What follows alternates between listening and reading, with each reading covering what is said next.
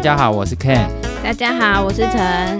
今天呢，是我们第一集正式的节目，为各位邀请到一位重量级的来宾，就是负责修复纸类艺术品的纸质修复师阿雅。欢迎欢迎欢迎！大家好，我是阿雅。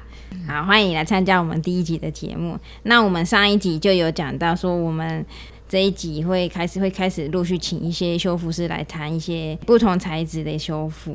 那今天我们请的是纸质的修复师。那讲到纸张呢，我们可以想到就是可能每天我们去吃早餐会看到报纸啊，或者是看电影也会有海报啊，或者是家里面会挂一些字画或是水墨的作品。那我们上一集有大概讲一下，说纸张大概有分东方纸质跟西方纸质，或一些档案类型的纸张。那阿雅这边是大概也跟我们讲一下，说所谓东方纸质跟西方纸质，他们是怎么去区别的？我们纸张主要简单的分为东方跟西方两种。那东方就是比较常见的那些书画、胶彩或是卷本书这一类，可能媒材啊看起来就比较偏向亚洲。东方的，就是我们想象中在故宫可以看得到那些作品，我们就简称为东方的文物。那西方的话呢，就是比较偏向书籍、海报、奖状、照片这些以纸为基底材，但是媒材可能是西方开始发源，呃，他们的文献比较丰富一点的这些文物，就简单的把它称为西方的纸质。因为刚才这样讲了很多，怕听众可能。意识会没有办法，就是全部记起来。那其实可以大概分为说，如果那个东西是从东方这边起源的，比较常使用的，那可能就是属于东方类的。那像那一种什么羊皮纸类啊，或者机械纸张那一种，可能就是它是起源于西方，就是大部分可能就是可以认知为它就是西方纸质的作品。对，可以简单的这样子去分类。嗯，那我想问一下阿雅，你是怎么踏入这一行的？就是你以前就是学艺术的吗？嗯，我以前是读诗。师院，然后读美劳教育，也就是比较偏向教育类，以后要去教小朋友。但是呢，我们的课堂学习里面也是有一些水墨啊，一些创作的部分，所以我就对这部分也蛮有兴趣的。那研究所的时候才去读这个古物维护所。诶，那这样子如果要学修复的话，是不是有一点艺术背景的会比较适合？有艺术背景的人对这一行可能会蛮容易就发生兴趣，但也有很多不是。读这一类科系的呃，我的学长姐啊朋友，那他们就是对艺术喜欢、有兴趣、想接近，那特质也很适合，也会加入我们的做修复的行列。前面有讲说你是学东方的水墨类的嘛？那如果是他原本是画油画的，好了，那他想要修东方纸质这样子，可不可以？有没有这种例子？或你学长姐同学有没有人是这样的？嗯，就是可能他在大学时期，他对西画比较有兴趣，但是后来学修复，他是做东方书画，也是有这样子的。那这样子，如果做修复，他本身假设他本身是学油画，好的，他是以前就做油画创作，那后来他去学修复，他也是学油画修复，这样子会不会有一个冲突点？就是其实创作跟修复。的概念跟想法其实是不一样，会不会有那种冲击？就是我创作的时候应该是要这样子，可是修复的时候就是一直限制我不可以这样子。哦，对，就是呃，以我们东方纸质来说，是觉得这个冲突蛮明显的。就是当你是艺术家的时候，你天马行空，你什么东西都可以用；但是当你在修复的时候，你完全就是要学习另外一套标准。所以它两个，我觉得在想事情方面有蛮大的不同。因为以前也有人想说，那我创作，我在自己装裱。但装裱跟做修复，这可能又有一些差距，花的心思不太一样，所以要常常切换模式。我现在是创作模式，我现在是修复模式，对，那个情绪蛮跳，蛮跳。我记得，如果说你是学艺术啊，其实通常就是以创作为主嘛。那真正修复的话，它其实是允许你创作的空间是非常小的，其实甚至可以说是不能创作。那我记得在念书的时候，有一门就是修复伦理的课，嗯，它其实很强调这一点。我记得这个修复伦理的课非常，我记得，因为我常常打瞌睡，因为真的超级沉闷的。因为修复伦理的课，它其实就很哲学性啊，然后很学理性的东西，所以这个东西其实是可以去，就是它是一个分野，就是你是到底是做创作的呢，还是做修复的？就从这里，从这个有没有修复轮椅这个，我觉得就可以很明显看得出来。嗯对，因为我觉得像我们已经在业界开始工作以后，应该会感受到那个修复伦理，它到最后会变成一个很重要的基石，去让你界定该做不该做、该怎么做这样。对，因为客户常常叫我们违背伦理，我们要把自己拉回来。那因为修复啊，它其实很重视实做嘛，它其实就是修复师靠手去做，所以他一定是很重视手的这种实作经验。那业界这个实习是因为非常重要，那所以像阿雅，你是在哪里实习的？呃，我我们的培养方式是在学校的时候，就是有一点像学长姐、老师、学长姐、学弟妹这样子，一直一个带一个这样不断的一起工作。那实习的话，我一开始有在呃中部的大型美术馆实习过，然后后来也有在台北实习过，然后之后再去纽约博物馆实习，所以是国内国外都有。诶，那这样子实习下来，有偏向说在国内实习的比较好吗？还是说在国外？因为你台湾本地跟在国外你都有去实习过，有没有觉得说去哪里会比较好？不同的地方，它有不同的藏品、收藏品。那去的时间，可能遇到的老师，还有老师想要教你的部分也不太相同。所以其实我们呃国内可以看的东西，跟国外可以看的东西，可能就不一样。那大家对于修复式的环境，还有修复人员的态度，可能都会有不同的感受。欸我想问说，在像你是学东方的东西，可是到西方的博物馆去做实习，那西方博物馆有东方的作品可以练习。这个我刚才有想到，因为你去西方应该是水墨的东西是应该一定是比东方少嘛。对，但是其实他们馆藏又比我们想象中多很多。嗯，哦，就很多大型的、比较重要的英国、美国的博物馆里面，其实都有很多当时很重要的一些文物在那里。那他们有时候，譬如说华侨可能搬去国外，那他们有买了新的艺术品，他们最后有可能是捐给当地的博物馆。所以那个馆藏来源就其实也蛮丰富，而且会不会是也有很多就是当初战争的时候 抢劫来的，是不是很多这一种？就是英国很多埃及的东西，对对这样对，应该很多国家的东西都会流散在四处。其实他们的馆藏也很丰富，不见得就是只有西方的东西嘛。比如说像台湾博物馆啊，它也会各种的东西都有，然后甚至有一些它也有那种出土的原住民的文物。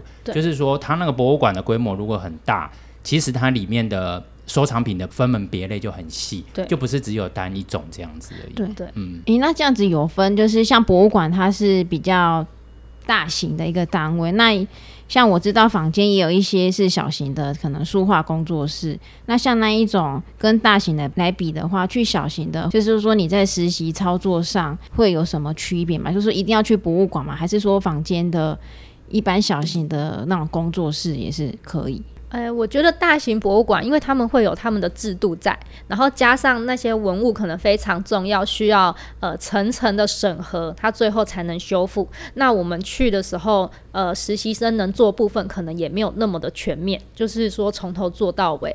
对，但可能是当老师的助手，或是一起合作。那小型工作室的话，嗯，它的物件可能就蛮多元，各式各样都有。那依据老师分配的工作，或是老师甚至可以一对一亲手带你做，这样你可能可以接触的东西也会变得很多，类型很丰富。那材料的使用啊，可能也会更有弹性。其实这个好像就是在外面工作一样，就是大公司的话，它的分类很细，所比较以你可制度化那对。你比较一个是像小螺丝钉，你就是只能固定做一样事情，对，对，但是比较不容易再接触到其他部门的。可是如果你是在人数比较小的小型工作室啊，你可能一个人就要做好几个项目，，就是一条龙的概念。对对，就是甚至有时候你可能是比较资深，就几乎是从头到尾都可以负责一个专案。这可能是不是在大型的美术馆里面是比较没有办法这样让你执行的？对，因为可能很多事情都是要有很多人一起决定。那你的规模比较小，就是可能少数人决定，OK，那我们就可以这样子做，可以看到的东西不一样。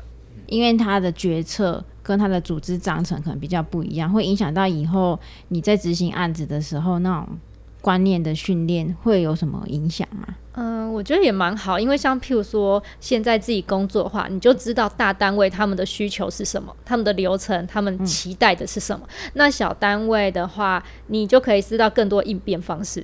就是譬如说哦，我们的呃没有办法取得那样的材料的时候，有没有什么替代品，或是更有效率的方式去工作这样？这样我我觉得这样子，如果说时间充裕的话，感觉可以大型的博物馆单位去一个，然后小型的工作室也可以去一个，就体验两种不一样的。对对，那就是如果说我要实习的话，一定要到国外吗？是不是因为我知道国外在发展修复这个学科啊，其实已经很久。那台湾呢，其实也蛮早的时候，那个时候故宫就有一些技术有带进来，但是早期比较像故宫，它早期那些技术比较像是师徒制。那在西方的话呢，它有。我记得好像是德国吧，从德国那边开始的话，有一些比较科学方面的研究之后，然后开始有这种，其实刚开始也是师徒制啦，但是后来就是慢慢有学校的学科，就是它会着重于各种不同的修复的观念啊，修复的结合科学这种进去到这种修复的领域，所以这种东西是不是西方它走的比较前面？我们在台湾想要做修复，你最好是要到西方去取经嘛，一定要这样子嘛？那我觉得这也蛮有趣的，就是嗯，看你要修的东西，它从哪里发源起，他们可能会有一个比较长的修复脉络，包括你的呃。知识方面，还有测试方面，那当然在呃，我觉得分析还有材料研究上，可能国外他用科学方法的方式带的比较完整。那可是文物如果是本来就从亚洲出来，亚洲师傅那种口耳相传，还有他们的书籍传授出来的那些知识，其实对修复实作来讲也很重要。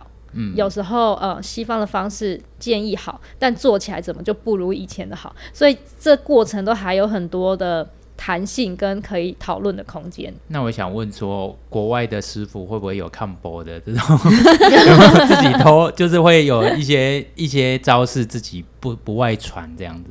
嗯，我不晓得，因为我那时候去国外的时候，我带我的老师其实他是从北京故宫过去的。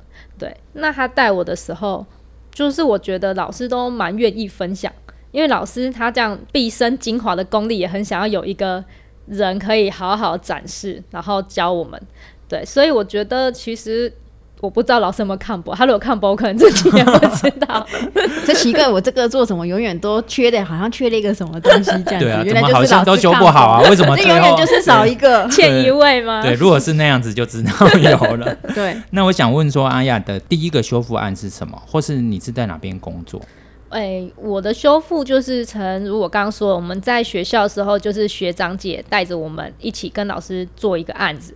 那小朋友一二年级做就是简单的备料或是帮忙提纸。那到三年级可能经验丰富了，老师会请你负责一个专案，那你就再带着下面的低年级的同学一起工作。所以好像很难去真的去说一个案子是属于我，或是完整的案子是哪一份这样。因为其实修复它不是个人做，因为它属于是比较团队合作那一种。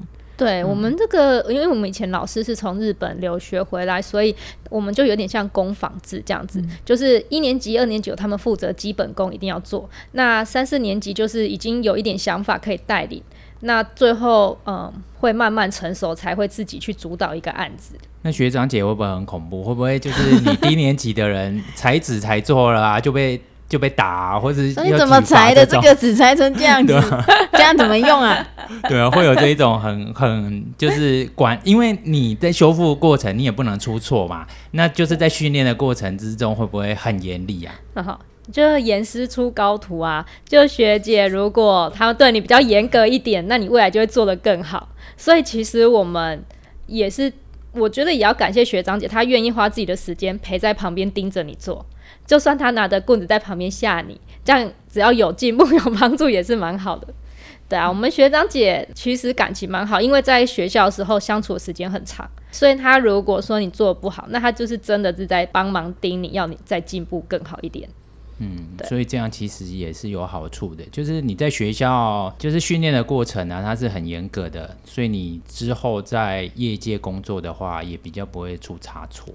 对，而且我觉得，呃，之前我们的实习老师有说，就是像我们学校如果训练完，你出去实习，你表现的不错，那老师会觉得，嗯，你会的东西蛮多，我可以再教你更多。那如果你一进来，很多是简单的都做不好，那他就会觉得，呃、他也不敢教你什么。他也要缓一缓，说我可能没办法这个案子放给你做。对对对，你能学的就相对比较少一点。嗯那东方纸质的修复啊，比较常遇到什么问题？就是最困难的是什么？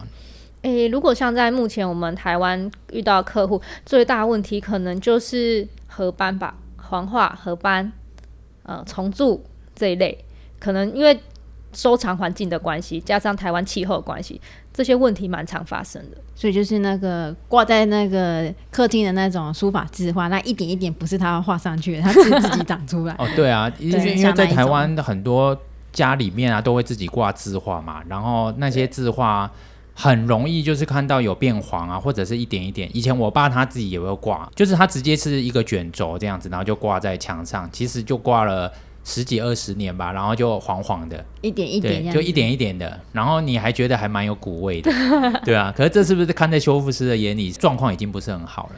对，它就是表示那个环境对它不利，然后它已经开始有一些有一些酸化，那那个东西其实会加速它以后坏的更快。所以它不会说这样子黄到一个程度差不多哦，就维持这样子，它其实会自继续一直烂下去。越来越深，比较黄有豹纹。比较黄豹纹，比较黄会比较值钱嘛，感觉很老的样子。看个人喜欢哦。哦，所以有的客户喜欢那一种黄黄的感觉。嗯，之前我也有去香港买过纸，然后我就说你这个纸怎么已经有合斑，我不要。他就说你不懂，就是有合斑才好，这就是很好的纸才有哎、合斑。对，这个其实就是那个修复师啊，跟一般收藏家他的差异，就是收藏家他可能会有美感去判断，那美感很主观嘛，每个人就会觉得好不好看。对可是，在修复师的眼里，他会觉得说，那个其实是造成危害了，那其实是一种老化或是损坏的现象。所以，我觉得应该很多时候是不是都有这种冲突啊？就是好像有一点职业病，譬如说我们出去玩，只要看到有人挂书画，除了第一眼看画，第二眼就是去看它周围的那些表料啊，还是上面有没有黄斑、黄点、水渍啊那些。我们不是学子的，我们只看得出褐斑跟它有没有这样子卷卷的这我样子。我记得我去看那个青铜器也是啊，就会在那边研究它修的怎么样，然后它的有没有焊接啊，然后或者是它脱模线是在哪里呀、你你是是就是这个问题全部看完之后再走远的时候，哦，那我们最后可以来欣赏一下它的那个 其实看久了都有一点搞不清楚到底是在看什么，因为到底是在欣赏它的美感，还是那个工欣赏它的状况出了什么事情。对我们就笑说，有时候去那个画廊看画，第一眼先往那个画框看去，嗯，看它配什么框啊，材料如何。诶，那像有一部电影就叫做《伪画大师》嘛，然后那个大师呢，他就是用那一个画的风格啊，再去创造另外一个画。那一幅画，他会刻意再去找很符合那一幅画的灰尘或是什么布去制造这种仿制啊，对啊，去仿。哎，不过这个好像比较偏向后面可以谈的，就是在对你不要一下子就进到后面去了。哎、等一下还没有讲到说最困难的是什么，就是刚才讲的嘛，就是遇到的问题。嗯，可是遇到这些问题，最难的是什么状况？最困难的、哦，就是可能到目前为止碰到最困难，嗯，还是其实都不一定。我觉得好像每一次每一张都有一些困难点，但最困难可能就是客户如果真的很不能客户才是我最难的点。有有有，对，因为有时候可能你会告诉他这个极限或是什么，那话他不会跟你顶嘴嘛，但是客户可能就会硬要你一定要怎么样不可。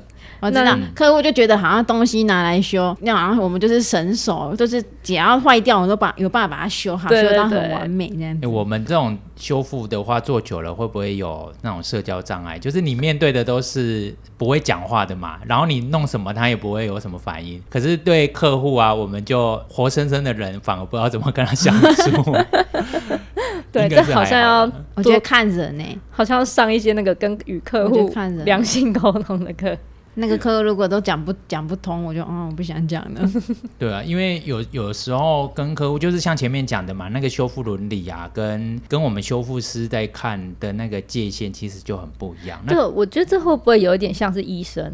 就是医生他会针对你的病情去做一些处置，但是应该不会是有另外一个家属或病人来要求医生要怎么做。对对对，有有的家属就很爱下指导棋嘛，所以我这边是你就把它切掉就好，这边是涂那个药它就好了，这样子。哎呦，那就自己回去割就好了。对啊，那其实也就像这样子的，嗯嗯，对，那这样子其实刚才讲到客户，就可以讲到就是职业的过程当中有没有遇到比较奇葩的客户？应该蛮多的，我觉得。就是今天一定要在节目呼吁这大家不要当这种奇葩的客户。对对，要当有质感的客人。对，就是那位绕跑的客户，你的东西还在我这里，你狼嘞？哎、他绕跑啊，他东西不要了。对，因为那个客户当时来就是蛮有趣，他就开始一进来就哇，你们的办公室好大哦，跟立法院的比起来大多了什么，就是开始讲他认识谁，然后在哪里工作，讲很多，然后接着就告诉我他那些东西的来历是谁谁谁从哪里带来又怎样，很多故事，然后就请我们看，但是因为那里面有一些东西有问题，他看起来就是喷墨印表机印刷出来，所以我们就跟他说这个应该是呃复制品。然后他就不相信，他觉得怎么可能？这故事有这么谁送给谁，谁送给谁这么完整的故事，怎么会是这样？然后后来他就也又跟我说，还是你可以用数位修复把它修好吗？什么叫数数位修复？对我也不是很清楚，我想，嗯，我没有这个功能。他先教我们什么叫数位修复对啊，。这个跨跨世纪的修复方式了吧？对，就是他有很多天马行空的想法，就讲出来问你可不可以，他就很希望你可以做到走。在前端的客户，对对对那他绕跑之后呢？没有，他就是那个东西，我就请他带走，因为我们不太敢收，就是像这样子有点争议的问题，嗯，就很明显已经确定他就是不可能修了，那就拿走。那他剩下有两件是呃书法，那比较确定就是是笔墨真迹，我们就可以处理。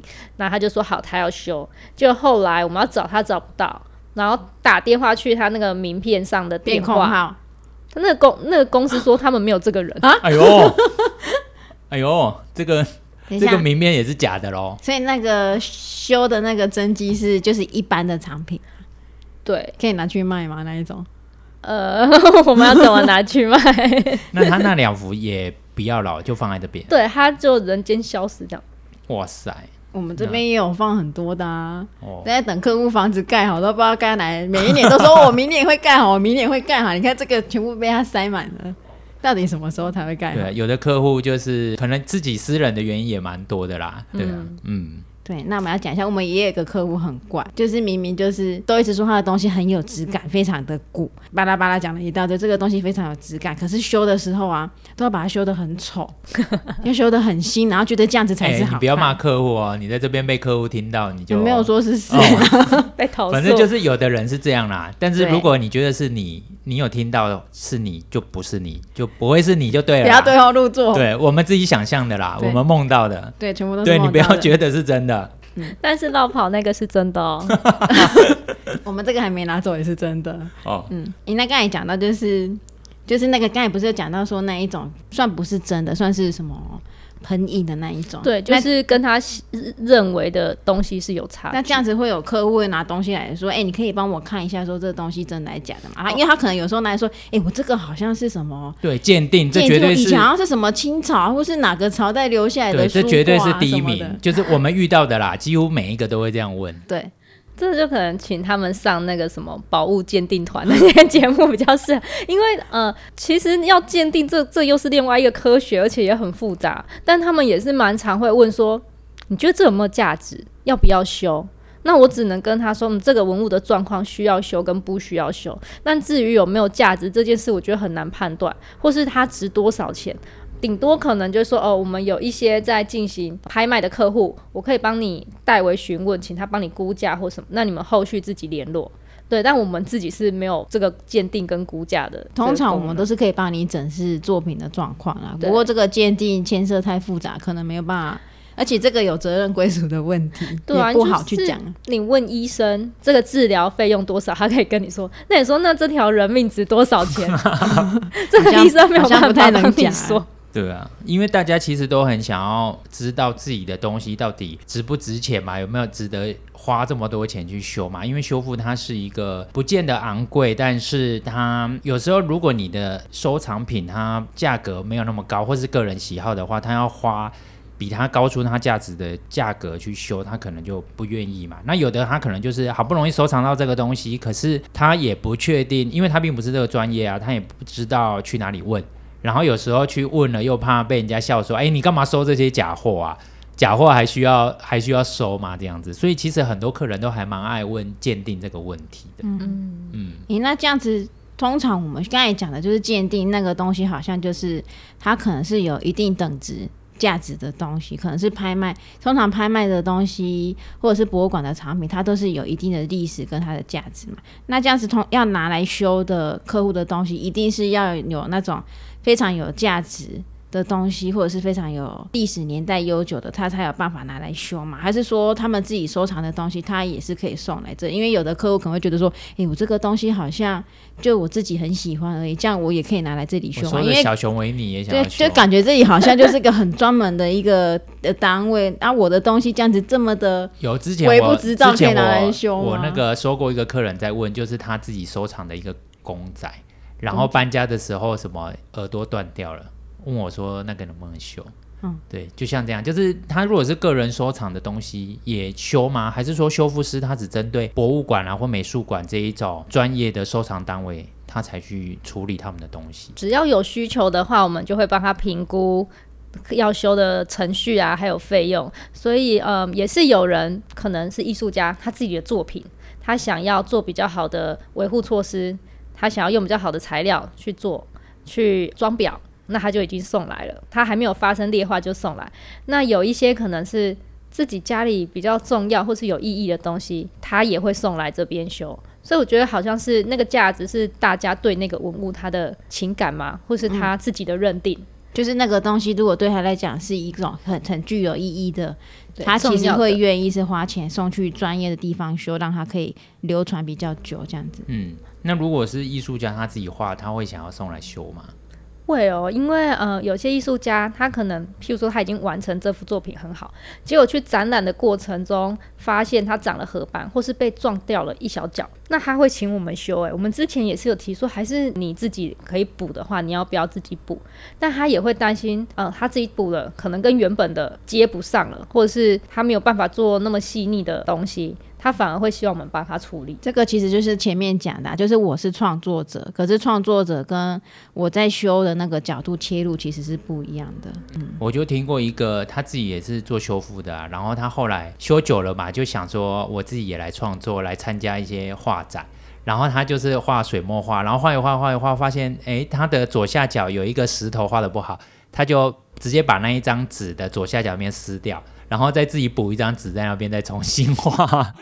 有得奖吗？哎，听说好像有哎，就是自己可以修，然后哎、我自己画错了，撕掉，然后再接一张纸，然后再把它补对啊，也是有这样的。就很多创作者，像那个近代的创作者，其实他们是很自由的。创作者，你喜欢拼贴，你喜欢做什么，甚至你用水再把它洗掉，再重画，这些也都是可以允许的。所以这样是不是比较近代的东西挑战性会比较高嘛？因为它可能有很多创作技法嘛。可是我们像我们去博物馆，比如说去故宫好了，看到那一种早期的那些画都是画在绢上面的啊，那样子，它这两种修复的差异是什么？以前可能材料比较单纯一点，所以你比较容易去预测它可能会有哪些东西，然后基本上也不会落差太远。但近代的话，各式各样东西都有可能，嗯然后那个不确定性啊，还有实验性的精神也很强，所以好像我觉得近代的东西有时候反而会遇到很多新的挑战，好像每个材质都有，就是越以前的东西越单纯，越稳定。然后在越近代的东西加的东西越多，然后所以它可能会发生的状况不太能去预期它之后会发展会怎么样，所以是之后就要有很多辅助的方式去做修复。诶，回到刚才那个问题啊，就是说那个电影的那个尾画大师那样嘛，那如果他自己画一幅风格很像的水墨画，然后就是刻一个一样的印章，像什么张大千啊盖上去，那这样子他拿来给你修的时候，就是风格就是真的很像啊，那这样子怎么办？就是我们不会去做这个判断啦，就是判断说，诶，这是真的还是假的，还是什么针对文物的问题解决它的问题。就是拿来还是帮你修，这样子。哦，就是他认为他自己是张大千盖上去，对，觉因为我得这样子我们也我们也无法判断，但是如果可以提供资料，我们可能只会提供他相关的资料，然后让他自己去判断这个东西嗯，真伪或是有没有价值。就像前面的，我就看一看，就跟你说，你这个好像有点像，比较明显像是喷墨似的，对那个我很不会特别确定，不会特别跟你讲说啊，一定是怎么样。对，我会告知他这个东西是什么情况。那他如果一听就觉得，哎、他怎么会是喷的？这样就不是真的啦。或是他会觉得，怎么可能那年代可以喷？那他就不去修它，那就他可以决定。那如果说他自己自己画，然后自己刻一个张大千或者自己的名字盖上去，那我就把它视为是一件作品。对，就是也是一个完整的作品，就对了。对，嗯，像刚才我们讲到那么多修复的一些东西啊，不管是能不能修，或者是它其他的状况，那像在修复上面有什么限制吗？还是说我东西拿了一定就都可以修？像是画作的内容它缺了，我都可以把它补回去嘛？就是我只要东西来，就一定有办法处理回去，就是非常完美这样子吗？就是如果被狗咬了，就是那一啃烂张画，了对，咬成很多块，然后或者是像那个有的人钞票不是丢下去洗衣机嘛，嗯然后它变成很多块很碎，像这样子的话呢，或者是说可能被泼到水，然后那一块可能就变成一坨，看不清楚它原本是什么样子，就这样子来都有办法修吗？就是能救尽量救啦，能改善多少就算多少，但还是有限制性。像你说被狗咬，它的残渣碎片还在，那我们就拼拼图，尽量拼回去。但有没有可能拼到完全看不出来？我觉得不太可能，因为伤痕它就是在。那有一些像某一些制痕，或者是一些烧掉、毁损掉、粉化掉的东西，它可能就没有办法完全百分百留住。那烧掉就是没有了嘛，就变灰了，它已经改变它的性质，就没有办法。那如果那个地方缺损的很严重的话，通常会怎么处理啊？哦，这也是又跟每一个国家不一样，他们的需求建议不同。那有一些地方的话，他们会选择补全它的颜色，让它整幅画看起来协调，但是不把画意，画意就是那个图案的东西描绘接出来。但有一些地方，他们会觉得，如果你有样本可以看，或者是你知道怎么画的话，你应该尽可能把它复原，让它变成一张漂亮的画。就好像呃，以前我们参观过中国的一些修复单位，他们是有一个人专门在练习某一个名家的画。好，譬如说张大千，好，他就是专门研究张大千的画。那今天如果你有地方缺了，可能就由这一个大师专门临摹他，他画他神韵最像的大师来做补笔。也有这样子的某一些地方有这样的修复观念。这样是可以的吗？这样听起来，在现在的修复伦理里面，好像有一点违背。可是，是不是他们的对，因为我不是很知道纸张类的是怎么去就他们的。习惯，是不是就是？因为我觉得修复，如果说以东方纸张的修复，它其实源远流长，经过非常久时间的转变，那观念也一直在改变中。那我们现在比较多的观念，就是从西方国家或者是譬如说日本也有，大家就会有不同的认定、不同方式。那以我们现在来说的话，我们就是尽量就不会去做结笔意的东西，就是只是把它颜色全的比较接近，或是比较模糊，让你可以辨识出哦，这个地方是你补过的地方。我们不是追求那种天衣无缝，让人家看不出来这里有修过为目标，所以如果客户想要这种修法，可以吗？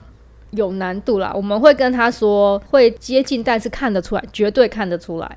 嗯，因为有人说我想要看不出来，就没有办法看不出来。这个就是前面讲的啊、就是很奇葩的客户，我想要怎么样，我想要怎么样。但我可以跟他说，你可以退后几步，我们在几步以外看不太出来。哦，有啊，就跟那个修那个雕塑一样啊。那么明明雕塑就是你要退个几步看它整个那个整体，他就硬要眼睛都要贴在那个表面，对，去看说，哦，我这个地方怎么样怎么样。对，其实这样就，如果是以欣赏艺术品的角度来说，那样子的追求其实不太合理。真的，因为就是那个东西啊，它毕竟是人去创作的嘛，然后或者是说它是比较久远的东西。好了，如果是文物，所以它一定不可能是百分之百没有瑕疵的嘛。那你经过修复，你连车子去钣金去烤漆，你都看得出来那个车子曾经修过了。对，对啊，那更何况艺术品这种东西，它有时候是一种，比如说他前人创作出来的，那你后人只能依前人他所留下来的线索去推对测。再去做一些修补而已。所以这也是修复师很重要的一个训练之一，就是他并不会把那个东西以假乱真嘛，就是对弄得好像哎它很完整很新啊这样子。嗯，他其实就是以他最有限手上的资料、他的材料，帮你把这个作品的生命做延续。对，就是以前也蛮常说一个，就是你是修复师，不是创作者，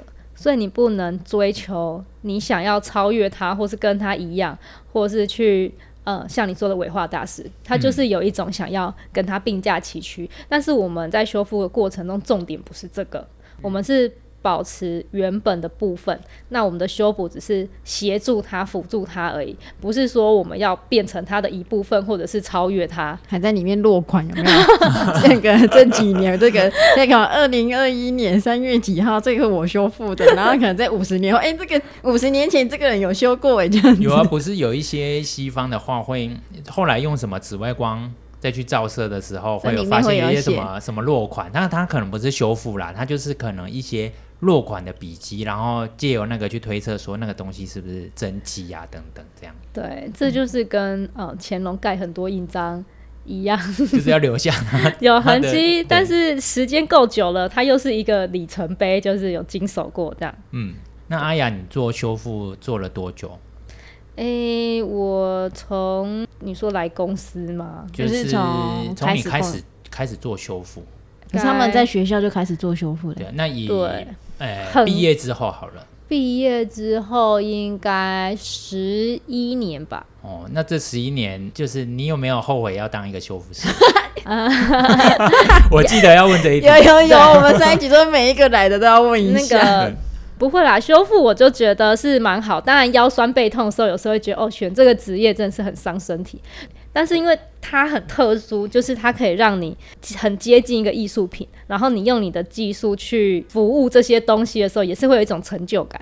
像我看电影里面啊，他那个修复为什么会腰酸背痛？因为你看那个在修油画，就就是很像仙女这样，你就是坐在画布前面，然后又坐在窗户旁边，就看起来很美啊，很漂亮啊。那为什么有的修复师要很狼狈，像狗一样，还要再去刷什么雕塑啊什么的？那为什么修复的姿势嘛，就是都要趴在桌子上，还是怎么样？对我们修复的姿势就是都要有点前倾，然后蛮伤腰啊、背啊、手啊、脖子啊这些，长时间使用都会受伤。所以其实还是跟修复的材质有关嘛，就是像纸张，东方纸张的话，就很容易产生这种被手的这种伤害嘛我。怎么感觉，如果你有兴趣，现在家里做这个姿势，你觉得你可以，你再来尝试。你们、你们、金、你们金属不会吗？会我雕塑，雕塑很长啊，我记得会，因为我记得刚开始做那个雕塑，因为它很长，可能会有锈或一些其他的，你要用手术刀移除。然后就曾经有一有一个客户，他是送了一批的都是金属的雕塑，都是青铜器，然后都在那边剃那个锈。我不知道踢了多久，踢到那个大拇指压不下去。对，嗯，所以各位观众，各位观众，如果你以后有志要走修复，你就知道选哪一组。你如果要身体健康，就是选油画，然后看起来很美。那你如果要稍微训练你的背部肌肉或是什么的脂质，好像可以考虑。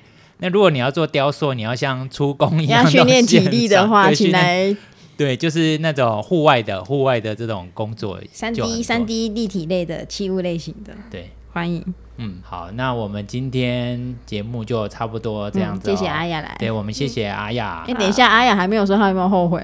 哦没有，有。没有啦，没有没有，对，还是可以混一口饭吃，对啊，还是工作还是很重要，的。对对对。对啊，其实这个东西累积的经验越多，是还蛮难得的啦。嗯其实也是还蛮值钱的嘛，因为它就是一个需要大量经验累积的一个职业。对对啊，对啊，嗯，总不能说我做了十年，说啊我不想做，那样子有点浪费。对啊，其实它都是累积起来的啦，很多行业都是这样，对修复师也是同样的。嗯，好，那我们今天就谢谢阿瑶，谢谢。拜拜。拜拜。